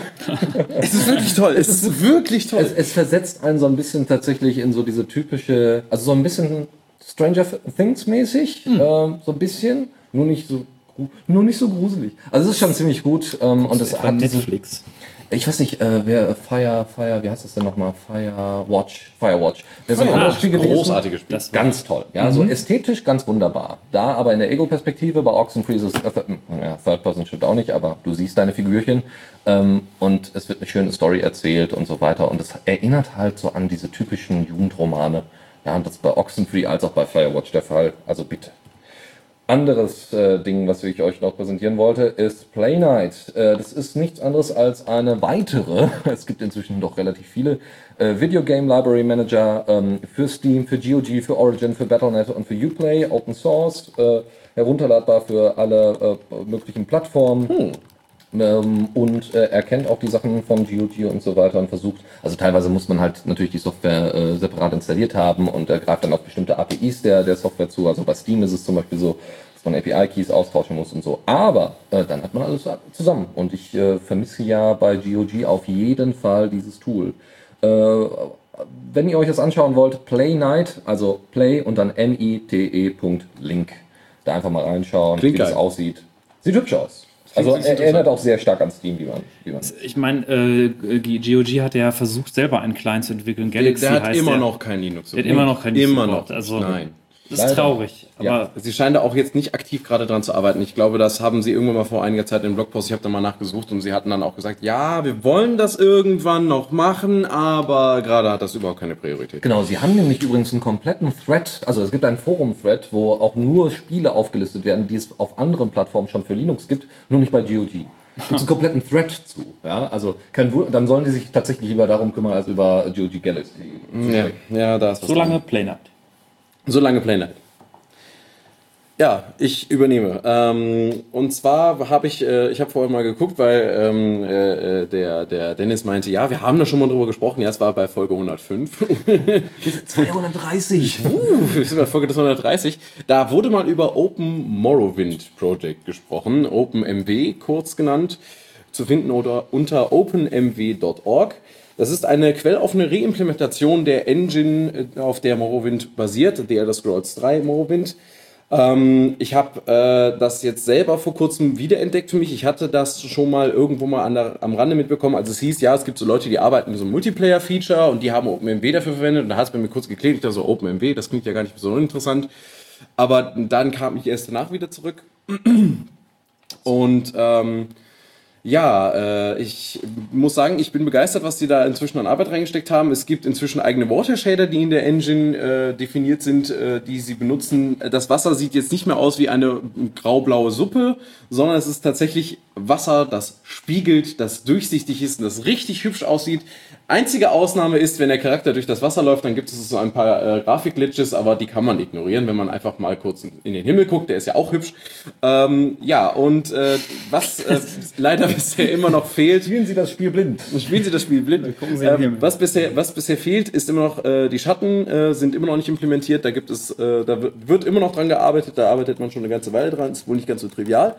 Ähm, aber da äh, erwarten uns tolle Dinge. Es gibt ein paar äh, Screenshots und ich glaube auch ein, zwei Testvideos, wo sie zeigen, wie, das, äh, wie die Schattendarstellung bisher so aussieht. Ist nicht schlecht. Ähm, sie sind auf jeden Fall sehr viel schöner als die alten.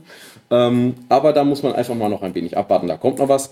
Es hat sich in der letzten Zeit auch einiges im Team verändert. Es sind Leute weggegangen. Ein, zwei, es sind ein paar Leute dazugekommen. Es sind noch ein, zwei Baustellen dazugekommen. Es ist ein sehr lebendiges Projekt. Es ist vielversprechend und für Leute, die so ein Spiel wie The Elder Scrolls 3, so wie ich, äh, lieben, ist das einfach ein, ein, ein, es ist, es ist, es ist, es ist, es ist mein, lässt mein Herz aufgehen, im wahrsten Sinne des Wortes.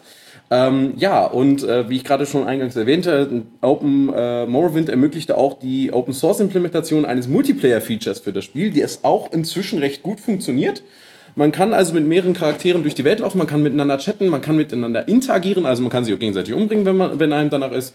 Ähm, man kann aber auch gemeinsam Abenteuer bestehen und äh, Gegner bestreiten. Ähm, das Einzige, was dabei äh, interessant ist, ist, und wobei ich mich auch frage, ob sie das noch ändern werden, es gibt ein geteiltes Journal. Das heißt, alles, was in der Welt passiert, wenn eine Quest abgeschlossen wird, dann ist diese Quest für alle abgeschlossen. Das steht in einem gemeinsamen Tagebuch, das mit allen synchronisiert wird. Ähm, ist für mich auf einer, in einerlei Hinsicht stringent, weil natürlich kann man nicht dieselbe Quest 30.000 Mal machen mit, je, mit äh, jeweils einem anderen Charakter, weil die Welt hat sich halt verändert. Auf der anderen Seite ist es aber auch so, dass ich mir denke, naja gut, vielleicht äh, möchte man aber ja doch trotzdem die ganze Welt für sich erleben, auch wenn andere da durch die Gegend hüpfen. Mal sehen, ob sich das da noch was tut und inwiefern sich da was tut. Wunderbar. Also ich finde, äh, also auch wenn mich das Spiel persönlich nicht so wahnsinnig interessiert, aber ich würde tatsächlich äh, diese Multiplayer-Features, die will ich sehen.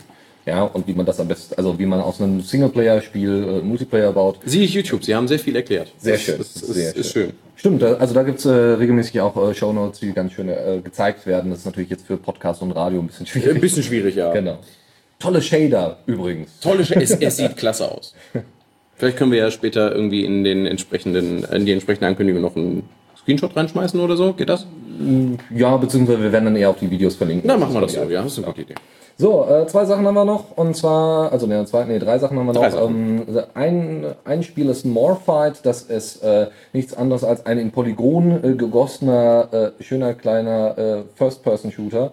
Sieht sehr hübsch aus, äh, ästhetisch sehr ansprechend. Ähm, einfach mal ausprobieren. Ihr könnt da selber Welten erkunden. Und ähm, ist aber im Moment auf, auf Hold. Also das ist, kommt, aber es ist für Linux derzeit, also ist Hold off, ja, Hold off for now, okay. Also es wird derzeit noch Zurückgehalten. Genau, danke. Bitteschön.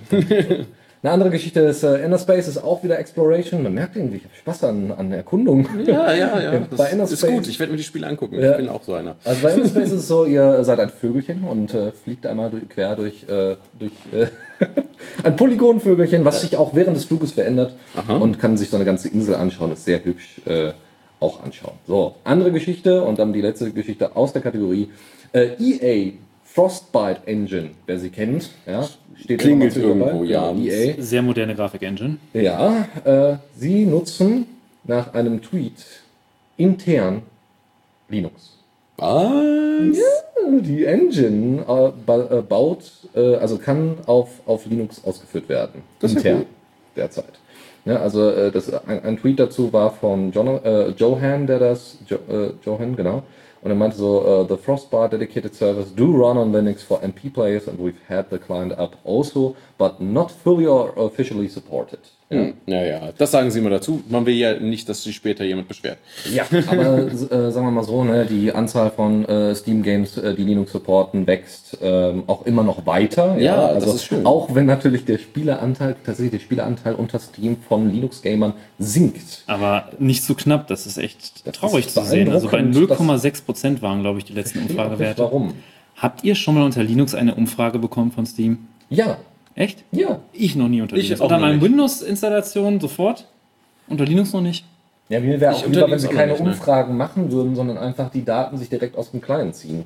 Ja, es, es gibt ja einige Plattformen und Webseiten, die sich auch an Linux-Gamer wenden, die ja eigene äh, Erhebungen machen und immer sagen, hier Leute, legt euch ein Profil an, zeigt uns, was für eine Kiste ihr habt, was, was ihr so alles spielt, aktualisiert die Profile regelmäßig, wir machen auch jedes halbe Jahr, aktualisieren wir das, damit sie, damit man, ähm, sei jetzt mal, community-spezifische, äh, äh, an, äh, ähm, eine community-spezifische Sta- Statistik hat. Das ist gar nicht mal so schlecht, weil man weiß ja nie, was da, wie eventuell Plattformen wie Steam da die Erhebungen durchführen. Genau das. Das ist so ein bisschen problematisch. Genauso wie die ganzen Erhebungen, äh, wie viele Linux-User jetzt auf welche Webseiten zugreifen. Mhm. Gaming on Linux macht das, glaube ich, auch. Ne? Die machen auch eine Erhebung, eine eigene. Ja. So, äh, und nun letzte Rubrik. Und zwar, Tipps und Tricks. Und mit dieser Rubrik gehen wir ins Finale. Äh, und zwar fangen wir an mit einer Transkribierungssoftware. ja, auch hier kann ich wieder ein bisschen, äh, ein bisschen ausholen, weil wir auch, denn, hier hatten Dennis und ich uns äh, vorher noch mal kurz darüber unterhalten und hatten uns das angeguckt. Ein gewisser Pietro Passarelli hat äh, auf seiner eigenen Seite einen ähm, Transcription Editor online gestellt. Äh, das Ding heißt Fact 2 oder Fact 2. ähm, ist eine Transkribierungssoftware, die er als Auftragsarbeit für ein Unternehmen namens Fast Squared hergestellt hat. Diese sollte allerdings von vornherein als Open Source Software da- bereitgestellt werden. Löblich. Als wir vor drei Tagen äh, oder äh, als wir vor drei Tagen da drauf gucken auf den Blog, äh, stand da Soon to be Open Source und wir dachten uns so, hm, nehmen wir das jetzt mit in die Show oder nehmen wir das nicht mit in die Show? Und Dennis meinte dann ganz pragmatisch, wenn es bis dahin geopen sourced ist, dann erwähnen wir das. Wie ihr euch jetzt denken könnt, ja, sie wurde open sourced in im Verlauf der vergangenen drei Tage. Das ist ganz witzig. Ähm, man kann sich also das entsprechende Projekt Fact2 auf GitHub anschauen. Und ähm, dieser Transcription Editor äh, hat auch ein paar nette Features. Er unterstützt äh, HTML5 Audio und Video, das äh, transkribiert werden kann. Es gibt ganz viel, alles, was man so braucht. Eine Rollback-Button, es gibt eine l- langsamer Ausführen-Funktion, es gibt äh, die entsprechende Keyboard-Shortcuts und ähm, es gibt auch Supports für, äh, Support für ein ähm, für eine äh, für, für, für was wie es hier wie nennt es hier? Mobile Responsive äh, man kann da irgendwelche tollen, äh, also mit Touchbildschirmen kann, kann diese Software wohl auch umgehen. Wenn man da irgendwelche Sachen anklickt oder so, dann Sie poppen da kann Dinge Touch auf. oder heutzutage Mobile Ja, Responsive äh, Adaptive. Ja, wie auch immer. User. Das sind, äh, unter Key Features hat er ganz viele Buzzwords reingeschmissen, aber es, es tut, was es soll und es sieht gar nicht mal so schlecht aus. Funktion, äh, läuft im Browser und ähm, jeder, der sich äh, journalistisch äh, betätigt oder einfach nur mal zwischendurch aus äh, anderen Gründen Sachen transkribieren muss, möchte, soll, der kann, sollte sich das mal anschauen. Ja, gerade für Geisteswissenschaftler immer gerne gesehen, wenn ihr qualitative Forschung betreibt und dann Interviews, narrative Ja, Interviews genau. macht, bitte, bitte tun. Äh, Eine andere Geschichte für Leute, die jetzt gerne äh, Filme äh, äh, kreieren wollen, ja, das sogenannte Storyboard, eine eine unterschätzte, ein unterschätzter Bereich äh, im Bereich de, de, des, des, des Filmemachens. Ja, ja, man, alle reden über den Regisseur, alle reden vielleicht noch so ein bisschen über den Soundtrack.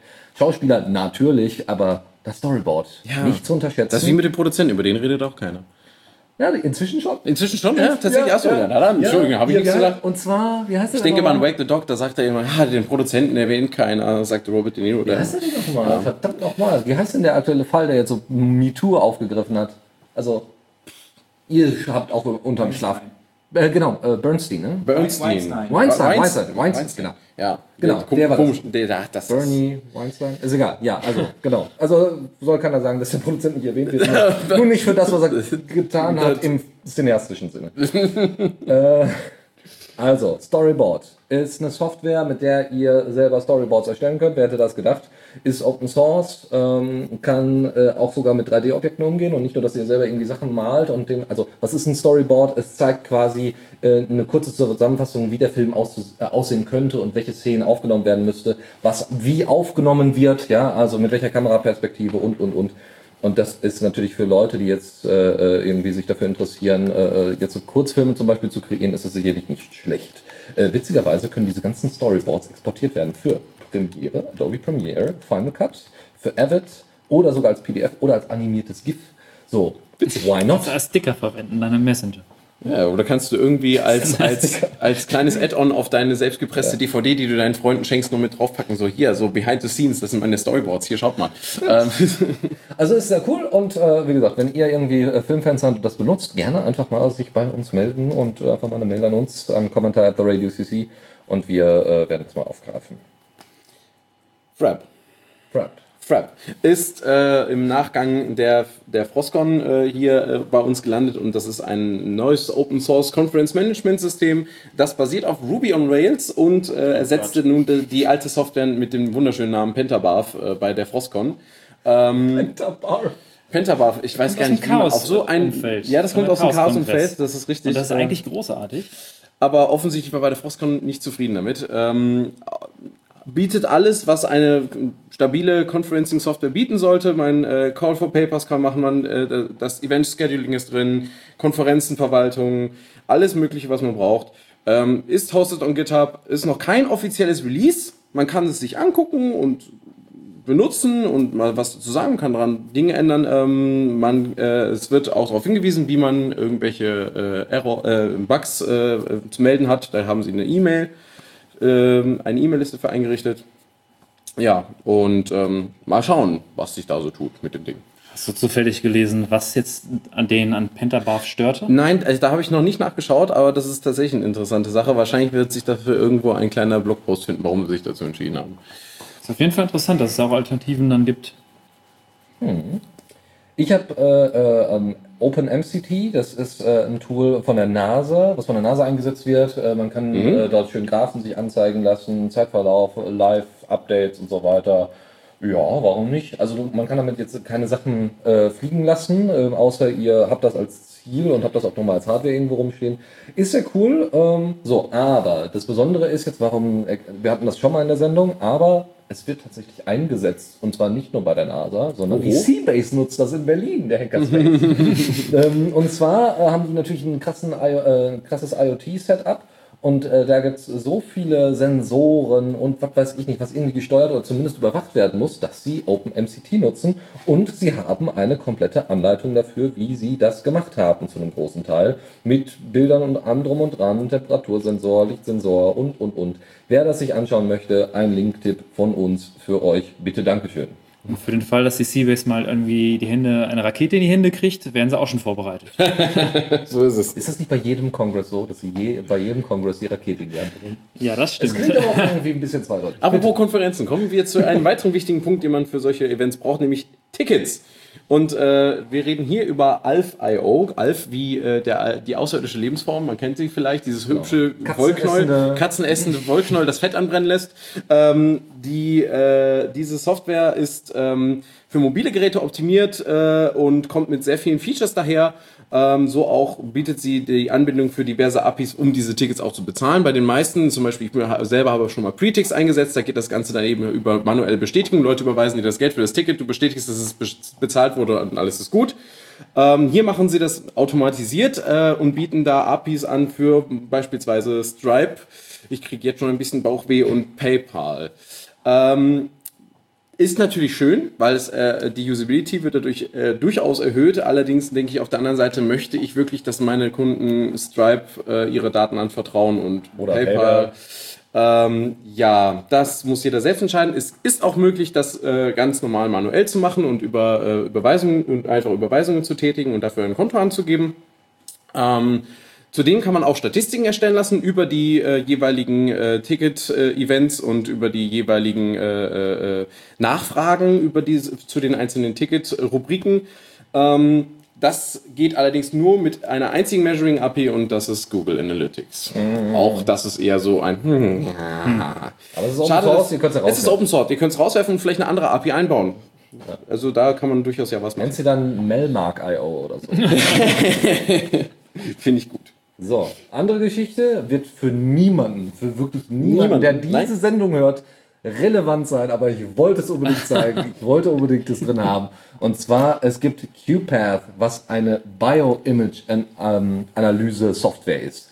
So, wofür braucht man das? Für Pathologien, für Stammzellenforscher, für Mediziner im grundsätzlichen Sinne, weil die müssen nämlich Zellen auseinandernehmen bzw. sich anschauen, müssen die einordnen können, ja, ist es eine Krebszelle oder ist es keine, ja, Blutzellen sich anschauen, wie sind die, sind die de deformed und so weiter.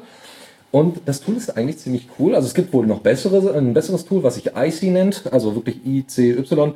Einfach auch danach mal schauen. Äh, wir werden es später in die Show Notes auch noch äh, ergänzen. Was ist daran jetzt so interessant? Ja, es gibt, äh, das Ding ist auf GitHub natürlich alles Open Source und ihr habt ähm, ihr kriegt Bilder von unter Mikroskop, äh, die vom unter Mikroskop äh, stammen. Und ihr könnt dort per per äh, äh, ähm, per, äh, per interaktive äh, per interaktivem Machine Learning könnt ihr Zellen definieren, Krebszellen zum Beispiel. Und dann kann es halt sein, wenn ihr ganz, ganz viele äh, Bioimages habt, dass die Analyse automatisch erkennt, was ist Krebszelle, was nicht, dass ihr das nicht mehr machen müsst die Anteile awesome. rauskriegen könnt und, und, awesome, und. Awesome. Das Ding kann noch viel mehr. Ihr könnt das Ding scripten bis zum geht nicht mehr. Es kann teilweise auf, auf MATLAB äh, äh also ist MATLAB teilweise integriert von anderen, also andere Tools sind integriert, äh, ähm, Schnittstellen gibt zumindest. Äh, und, und, und. Also da gibt es eine, eine, Menge, was ihr euch anschauen könnt. Ähm, wie gesagt, das andere Tool, was ich von witzigerweise auch einem Stammzellenforscher habe. Also das habe ich zufällig auf GitHub gefunden. Das andere, also IC, ja, äh, habe ich, äh, hab ich von einem Kollegen, der so sagte, ja, das nutzen wir schon. das ist alles auch Open Source, ist auch hübsch. Äh, und es gibt zu jedem Plugin, was sie da bei IC haben, wohl ein Paper. Hm. Also, bitteschön, Dankeschön und nun kommen wir zum Loop Habit Tracker. Ähm, hat Nate Nom, ich hoffe, ich habe den Namen jetzt richtig ausgesprochen, ja, äh, im September vorgestellt auf seinem Blog. Äh, ist eine Android-App, die im F-Droid äh, verfügbar ist und natürlich auch im Play Store. Sie ist Open Source und dient der Verfolgung regelmäßiger Aktivitäten, die man sich selber definieren kann. Das heißt zum Beispiel, man möchte, keine Ahnung, einmal die Woche wenigstens mal mit dem Rad raus und vielleicht mal eine Stunde fahren. Oder man möchte vielleicht einfach mal jeden Tag spazieren gehen. Oder sonstige Sachen, die regelmäßig passieren sollen und an, von denen man weiß, man braucht vielleicht ab und zu mal einen kleinen digitalen Kick in den Arsch. Dafür ist diese App gedacht und ähm, sie kann einen nämlich optional an solche Dinge erinnern und äh, diese Erinnerungen sind auch frei formulierbar. So kann man sich zum Beispiel die Frage stellen, warst du heute denn schon draußen? Ähm, so man das dann tut, äh, kann die App einen dann zu einem bestimmten Zeitpunkt daran erinnern und äh, eine grafische Auswertung der jeweiligen Aktivitäten ist auch möglich. Das heißt, man sieht dann auch zum Beispiel, wann, wie lange habe ich zum Beispiel diese Aktivität schon regelmäßig durchgeführt, wann habe ich mal einen Einbruch gehabt, warum habe ich das nicht gemacht, kann man sich dann für Gedanken machen, was ist denn da los gewesen und sich eine Entschuldigung suchen, warum man das denn nicht getan hat, böse, böse, böse. Ja, ähm, das ist eigentlich auch schon alles. Das ist alles, was diese App tut. Simple as that. Genau. Gibt es keinen Support für Fitness-Tracker, nehme ich an? Äh, nein. Das wäre nämlich witzig, wenn es als ein. Alternative zu den kommerziellen Closed es gibt, es gibt ja eine, eine, eine äh, Android-App auch im F-Droid Store, Pebble heißt die, glaube ich, oder so, oder Mi, irgendwie sowas. Also sie unterstützt jedenfalls Pebble und andere Sachen wie Mi Band und so weiter. Ich auch letztens gesehen, bei Ja, genau, genau. Gadget Bridge. Gadget Bridge heißt Gadget sie, Dankeschön. Ja, genau. genau. Äh, dass man nämlich die Daten abgreifen kann, ohne dass man jetzt die jeweiligen proprietären Apps benutzen kann. Da muss ich jetzt aber ganz offen sagen, Gadget Bridge funktioniert bei mir ungefähr jede zehnte Versuch, meinen Armband zu verbinden ist sie denn, Xiaomi Band 2. Wenn es eine Open Source Software ist, kannst du ja daran arbeiten. Genau. Wenn du Zeit dafür hättest. Genau. Weitere Vorschläge, was man alles in den Loop Habit äh, Tracker einfügen kann. Bitte äh, an. Drei, drei, genau, bitte an uns, äh, damit wir schon mal wissen, worauf man alles achten muss. Nee, ich hätte da Wir benachrichtigen dann den Entwickler. Genau. Drei Liter Wasser am Tag. Äh, ja. Gut. Weiter geht's. Äh, und zwar äh, haben wir noch zwei Link-Tipps für euch. Einmal eine komplette Liste von PDF-Editoren. Äh, dazu gehört einmal LibreOffice Draw, so hm, okay, aber äh, auch so PDF-Mod ähm, und Tools, womit ihr PDFs nachträglich bearbeiten könnt. Ein anderes Tool, was ich zufälligerweise vor kurzem auf der Arbeit gefunden habe, war PDF Sam. Das ist Open Source, das ist äh, äh, auf allen Plattformen verfügbar ist okay, ist an manchen Stellen usability-technisch ein bisschen anders als gedacht, aber es funktioniert sehr gut. Wir nutzen es, wie gesagt, äh, auch auf der Arbeit und ähm, eine Empfehlung wert. Cool, damit kommen wir zum vorletzten Punkt, zu DTube. DTube ist eine dezentrale Videoplattform basierend auf IPFS. Das wird manche Menschen freuen. Ähm, und zudem nutzt äh, äh auf, auf IPFS basierend äh, diese Plattform die äh, dezentrale Steam Library. Nicht wie Steam der, der, der, der Dampf, sondern tatsächlich S-T-E-E-M. Ähm, ja, ähm, diese Plattform ist insofern besonders, als dass sie eben halt versucht, tatsächlich auf, ein, auf dezentraler Basis sich äh, äh, YouTube an Features zumindest anzunähern. Dazu gehört nämlich auch eine Monetarisierungsfunktion, was gar nicht mal so, was gar nicht mal äh, so gewöhnlich ist. Ähm, und zwar ermöglicht äh, DTube die Monetarisierung von Videos über eigene Kryptowährung, äh, deren Name mir jetzt gerade entfallen ist. Allerdings kann diese bereits umgetauscht werden in Euro, Dollar und Bitcoin. Und ähm, dieses, diese Plattform wird immer noch aktiv entwickelt. Es fehlen noch so ein paar wichtigere Features für, für tollen Content, wie zum Beispiel, dass das Einbetten von Videos leider noch nicht funktioniert. Es geht also bisher nur über Link teilen und da muss man sich es auf der jeweiligen Plattform selber anschauen. Aber das ist alles in, in der Pipeline. Das kommt noch. Sehr schön. Ein letzter Punkt, das ist ein Link-Tipp, der, der sehr schön ist, äh, den ich unbedingt mal weitergeben wollte.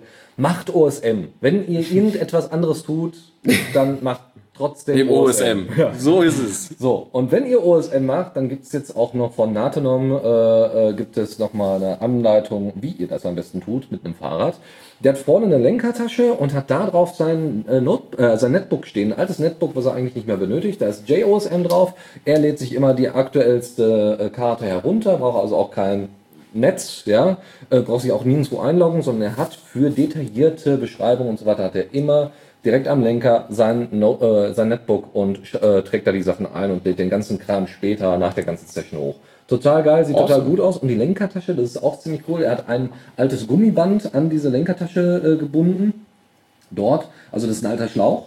Ähm, auf die Lenkertasche kommt das Netbook, dann da drüber die, äh, der, der alte Schlauch ähm, und dann hat er die Klappe der Lenkertasche so gesetzt, äh, dass man, wenn man das Notebook zumacht, die Lenkertasche einfach nur zumacht und somit ist das Ding auch noch was äh, gegen Regen und so weiter geschützt. Großartig. Ganz simpel, ganz geil. Sieht erstaunlich robust aus. Ich Ja, hat sich jemand so Gedanken an gemacht. Duct Tape gedacht und irgendwie dran getaped. Nee, es sieht sehr das gut aus. sieht gut Genau. aus. Ansonsten gibt es noch, äh, ne, also normalerweise nutzt der äh, Street Complete, was natürlich für mal eben kurz irgendwo hinlaufen super ist, aber wenn du größere Strecken machst und auch detailliert Sachen äh, mappen willst, die vielleicht noch gar nicht drin sind in Street Complete, ist das leider geil. Also bitte machen.